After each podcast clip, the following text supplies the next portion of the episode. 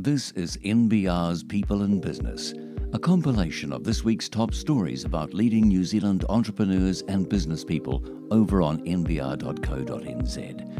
Visit our website and sign up for full access to this and other great video content featuring the best in business. This week's Shoeshine looks at the importance of resilience when you're an entrepreneur. Fiona Rotherham joins me now to talk about that. Why even look at this topic in the first place, Fiona?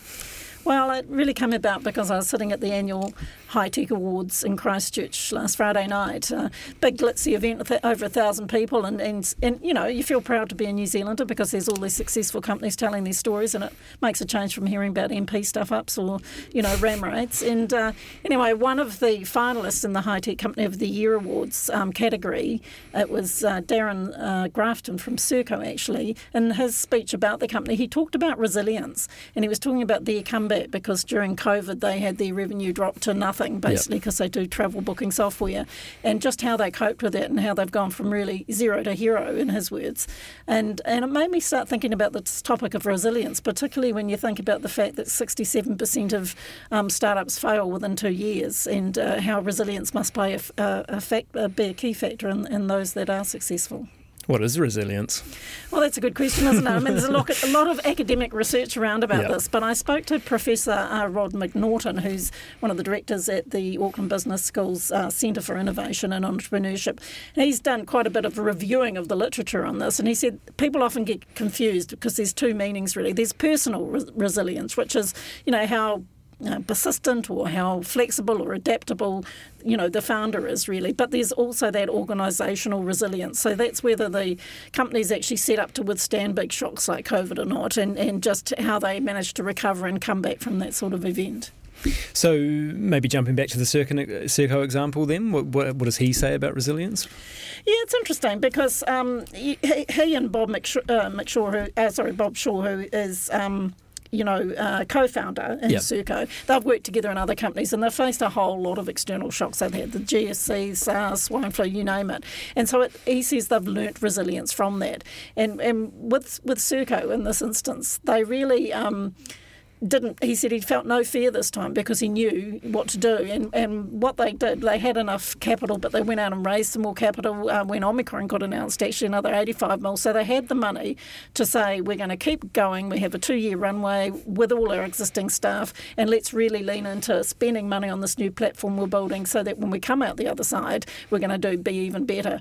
And they worked on things like um, software that helps you know um, you know really um, their customers grow when they came out of, of the of the borders not being closed anymore and that sort of thing. So it's you know their revenue is is you know back up to you know those really healthy levels again. So it really worked for them.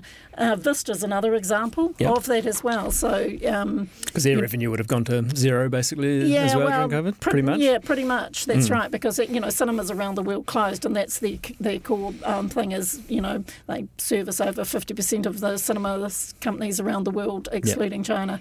So they they had a similar situation. Again, they were well capitalised. They didn't panic. They did have to lay some staff off, but they mm-hmm. raised you know some money and. Um, um, in this case, instance, again, they went out to the market and got a bit more just to cushion it, and then they really leaned into their new platform. They fast tracked introduction of that, which was shifting people off um, sort of maintenance contract and you know on-site servers model to subscription and cloud-based, so that when the cinemas come back on, they had mm. you know um, a better way of doing things, and, and you know, and again, their results have come back and showing that it's really worked. So they had that resilience that's really worked. And I spoke to the new CEO, Stuart Dickinson, who's come in, you know, in April this year, and, mm. and he said this, this is a company that was persistently growing. They hadn't they hadn't known any bad times, and they got hit with this, and it was like whoa. And for a lot of staff, it was quite difficult to cope with. But it's brought them closer, and it's made them more resilient. And he thinks it's just made them stronger in terms of going forward. So yeah, that's interesting. Do you, do you have to go through something to learn resilience, or can it be taught?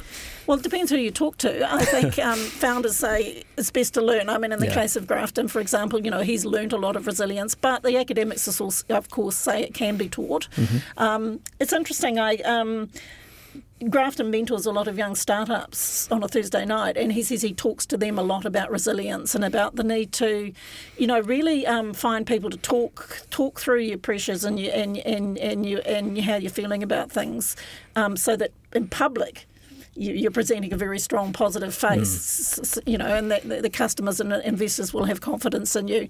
One of the things McNaughton has done more recently has been some research um, with others on um, tall poppy syndrome yep. last year, and one of the things he said that that showed was that tall poppy syndrome really hampers the ability of entrepreneurs to feel they can come out and say I stuffed up on something or I failed this and and make those learnings um, yep. I hate that word learnings but make those lessons or whatever you want to say um, mm. you know really public and talk about it because they and conversely people, successful people don't want to talk too much about how well they've done either because and, and, and people could learn off that because they feel like you know people are going to criticise what they've done so, you know New Zealanders can be quite judgmental but do you, um, do you think the ecosystem is getting better at talking about that sort of stuff? Or? Yeah, it's interesting. Um, Blackbird Ventures, which yep. is an Australasian venture capital firm, they actually really encourage their, the founders in their portfolio to go and, um, you know, either get a counselling from a psychologist or a mentor to talk through resilience. And, mm-hmm. and it's actually a subject that they think is a really um, good way to spend funds on.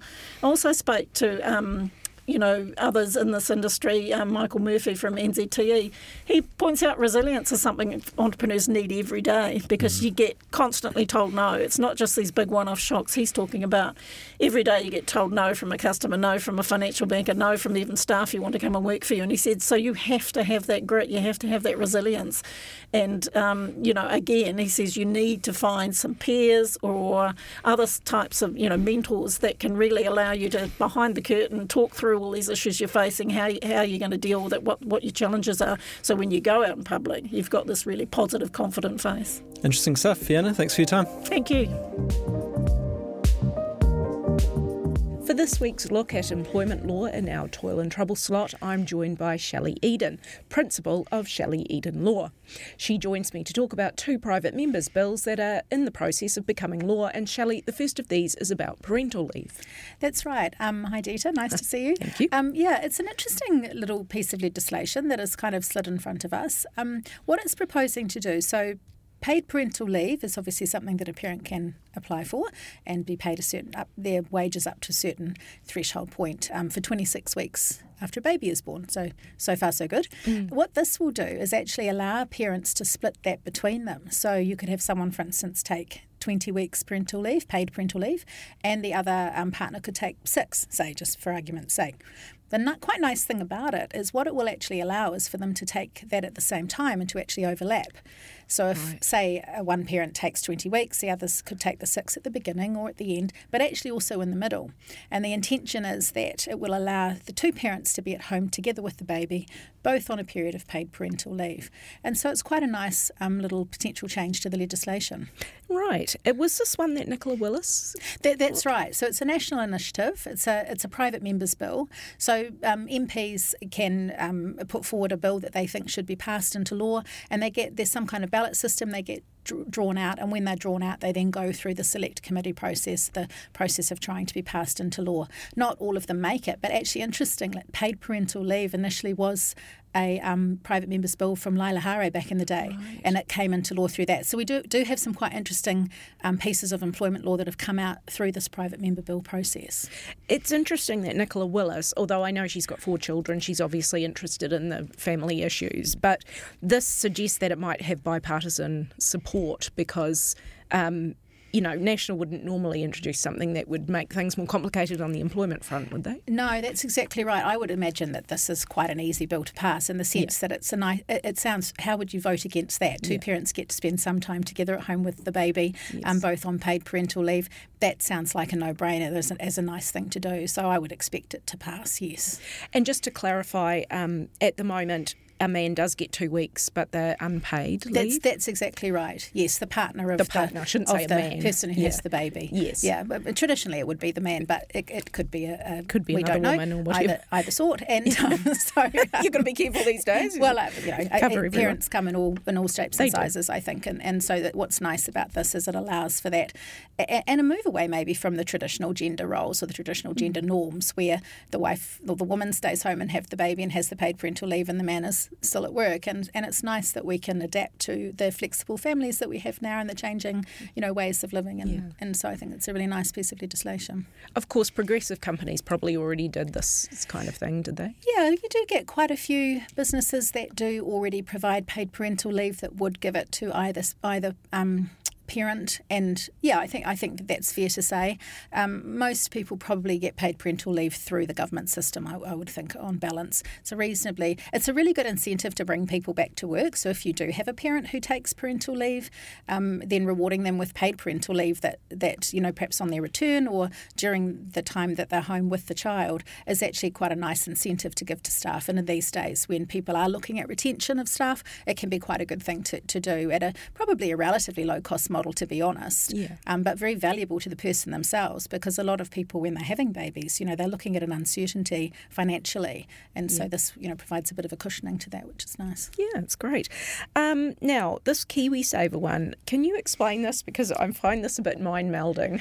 Yeah, look, I understand. It's, it's a little bit of a complicated way to solve a problem that I'm not certain is a problem completely. Uh, but, but ha- anyway, having said that, so KiwiSaver, you pay into it as an employee if you have a KiwiSaver um, account, and your employer also makes a contribution. And what the law allows for currently is that your KiwiSaver employer contribution can be included, can be seen to be included in your salary or wages, so long as it doesn't fall foul of the minimum wage act. We'll park that little complexity.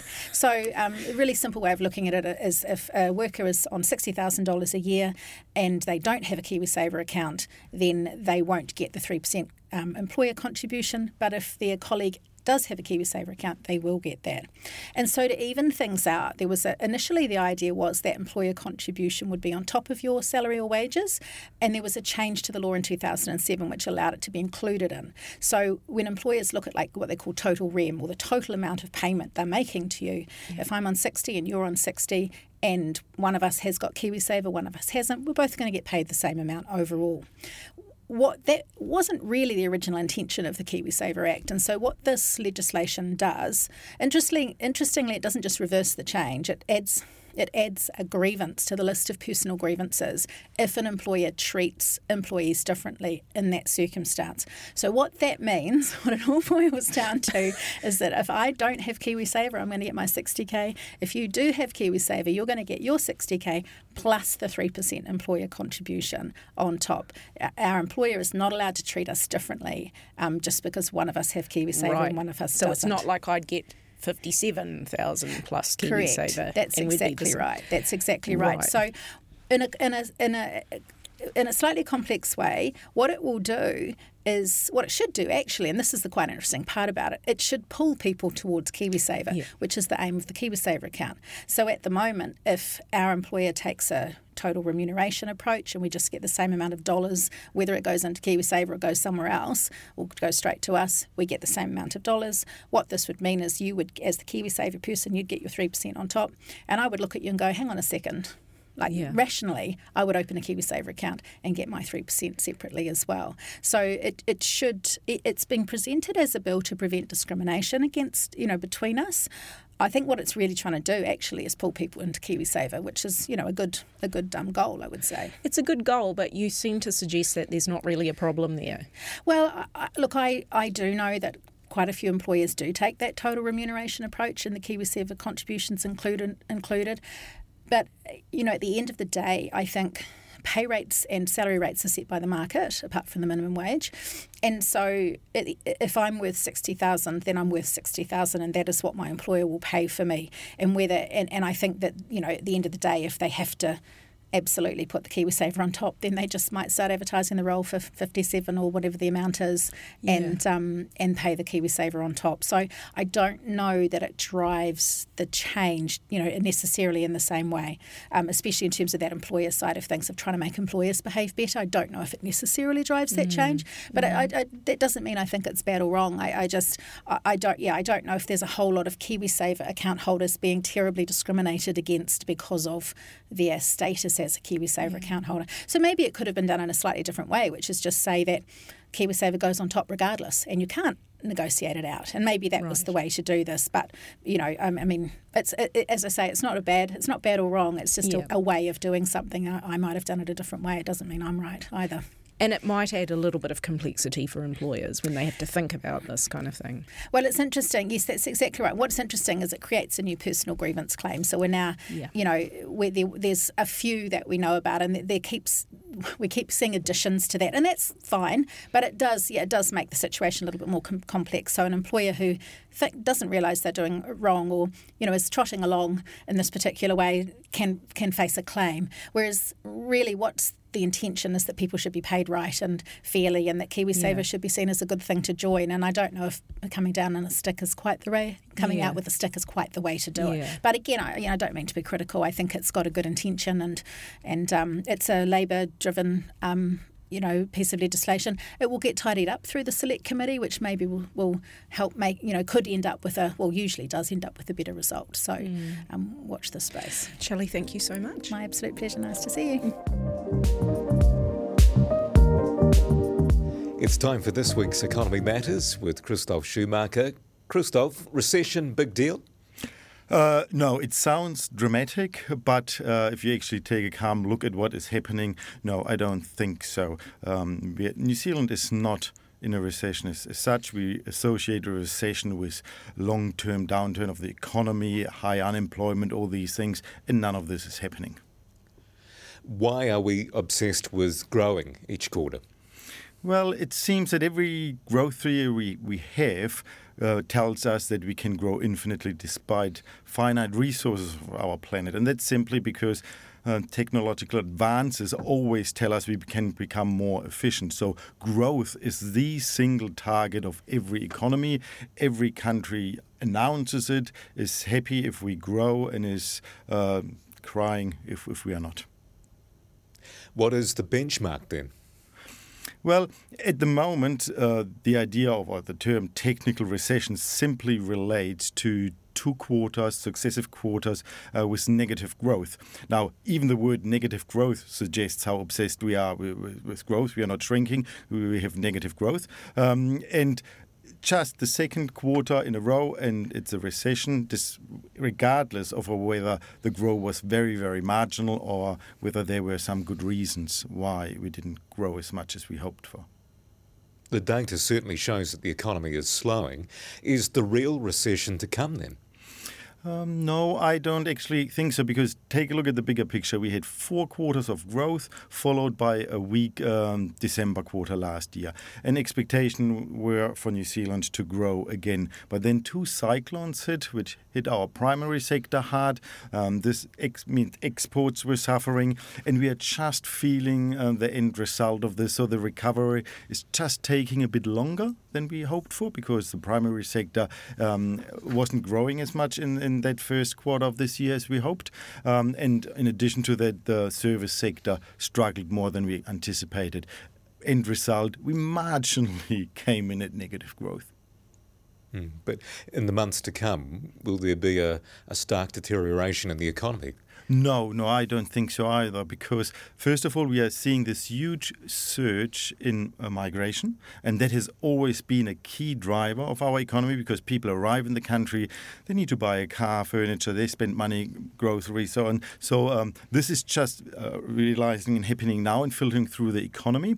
So that will give the economy a boost. The primary sector is recovering uh, as we speak. So uh, I believe the forecast is for growth in the next quarter.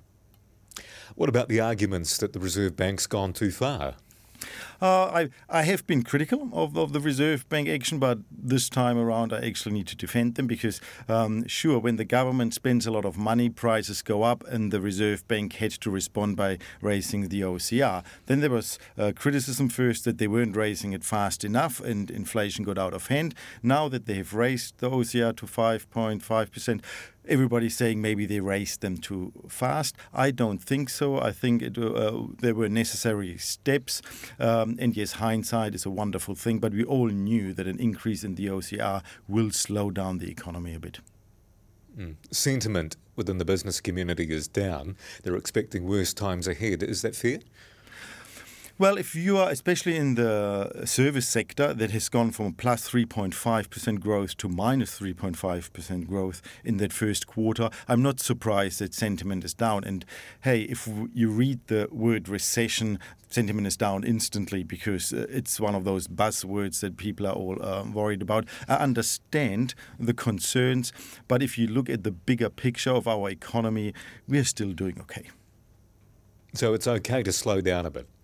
It is because it's really a readjustment to um, where we should be. The economy was overheating with all that financial stimulus coming from the government. So we are now just readjusting to a level where our economy can operate sustainably. So I think um, more readjustment than anything long term we have to worry about.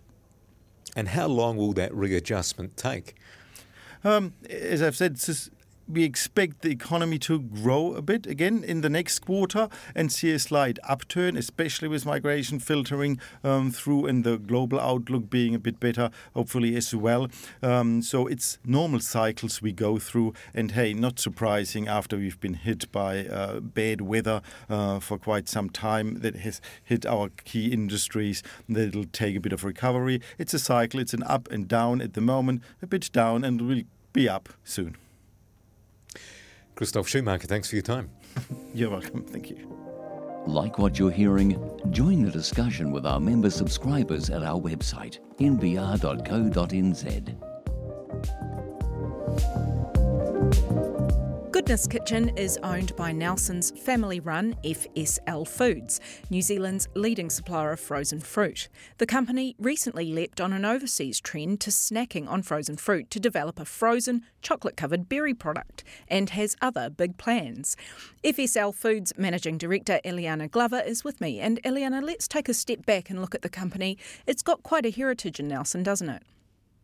It does. Um, you know, we just celebrated 20 years of FSL this year in March, which was, you know, we got the whole team together and had a big celebration. But, you know, our history actually goes back much further. So my um, great granddad, uh, he actually planted the first raspberry crop in the Nelson Tasman region, and that was in the 1930s. So, you know, I'm fourth generation now. Um, on that side of the family to be working in this industry. So yeah, it's it's something pretty special to be able to put my own spin on it, I guess. yeah, absolutely.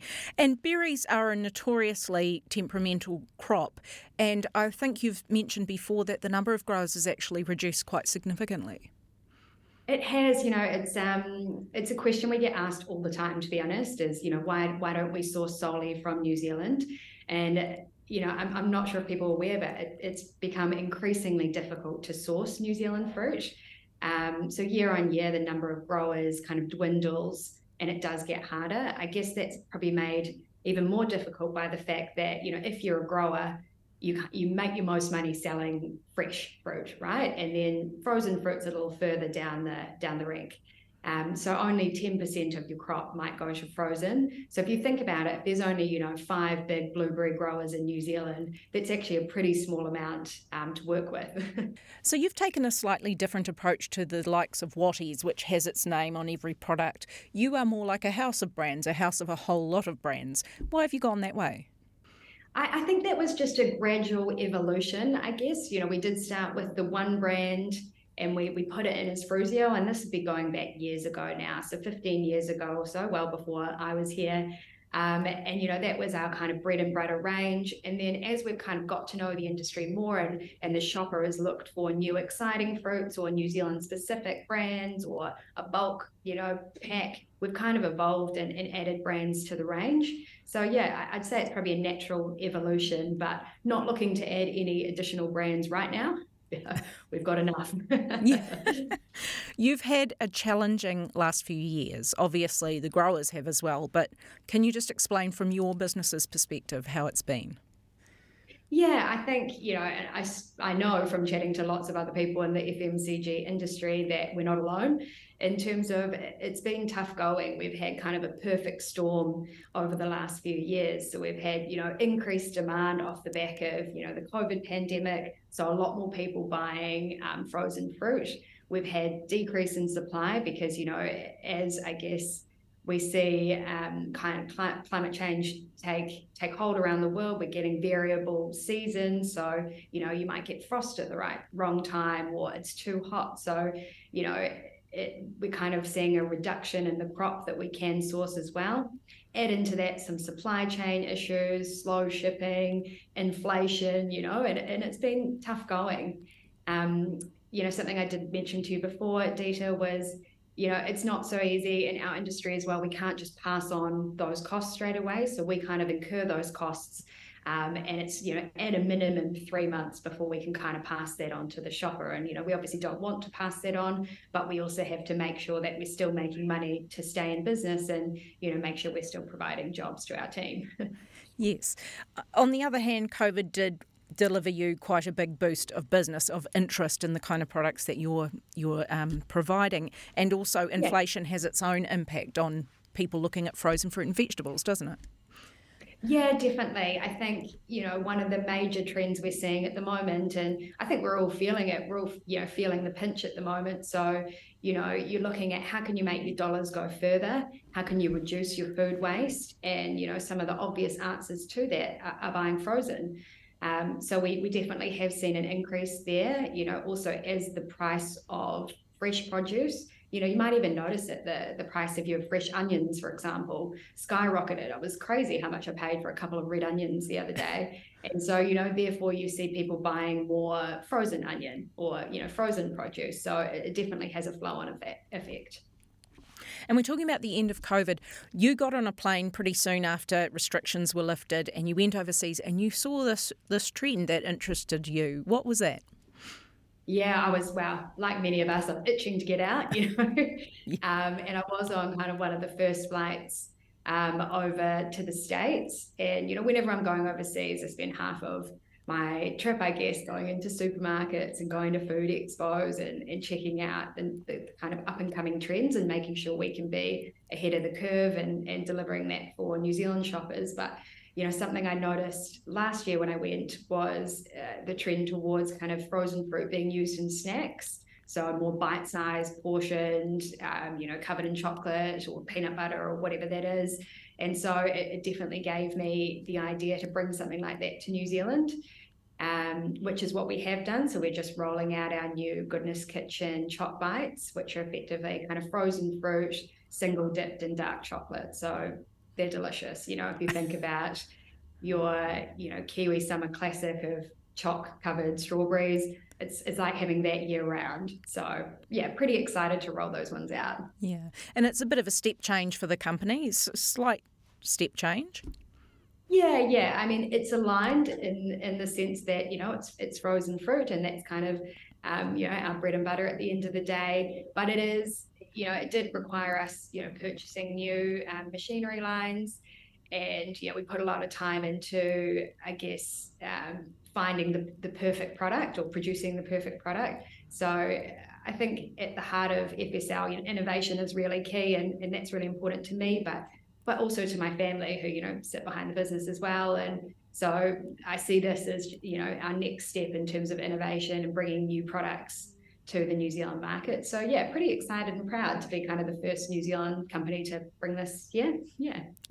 and Eliana, just finally, um, you are looking at maybe next year uh, honing in on exporting, which is obviously a big thing for most New Zealand companies. Where do you see the company if you had if you could fulfil all your wishes? Where will it be in five years' time? Do you think? If I had a little um, genie granting all my wishes, um, you know, we, we've had some really good growth over the last few years, um, and I'm looking to continue that. So I think that's a real mix of um, kind of innovation and then also you know seeking new opportunities. So for us you know exports a pretty key one and something that i will be focusing on over the next few years and also just working with our existing partners um, and you know the retailers with you know what do shoppers want? How can we improve our range? How can we you know make the experience better for for the you know end user of our product? So i see those kind of three things as probably key to to growing and achieving what i'm hoping we will over the next five to ten years Eliana, thank you so much for talking to NBR. You're welcome. Lovely. EcoZip Adventures is a climate positive, award winning adventure and eco tourism business on Waiheke Island in Auckland's Hauraki Gulf. It was co founded in 2012 by Gavin Oliver and Chris Hollister. And Gavin Oliver joins me now. Welcome, Gavin. Good morning, welcome. Thanks very much. Um, I believe the idea for EcoZip was born out of a conversation in a bar. Tell us how, how it started. Yeah, so Chris and I had got this idea about what, what we were talking about was commercial conservation, or the idea that you could use a, a, commercial organisation to fund conservation outcomes. And obviously, today we talk a lot about sustainable tourism, um, but that wasn't a phrase that was common then. Um, and it was this kind of ethereal idea. Um, and over a few beers, we began to whittle down how one might do this. Um, and, and zip lines became the idea, or it became the vehicle to do some of the stuff we're doing. Had either of you been involved in tourism before? No. Um, so I'd come into New Zealand on an entrepreneur class visa in 2008, and I'd written a business plan um, which uh, I submitted to Immigration New Zealand, um, and it was to create a sightseeing company uh, and start doing small group tours, high end small group tours, which wasn't my background at all. My background was corporate, uh, corporate aviation actually. Um, Chris is in retirement communities uh, and still is, so we jokingly say this pair of idiots that knew nothing about a zip line or knew nothing about adventure tourism, let alone zip lines, um, set up a, a zip line business. How much involvement does Chris have given he's based in Texas? Um, well, he's kind of semi nomadic, so he spends quite a bit of the year here. Um, he has a home on Waiheke, so he's intimately involved. I mean, there probably isn't a day goes by when we're not chatting.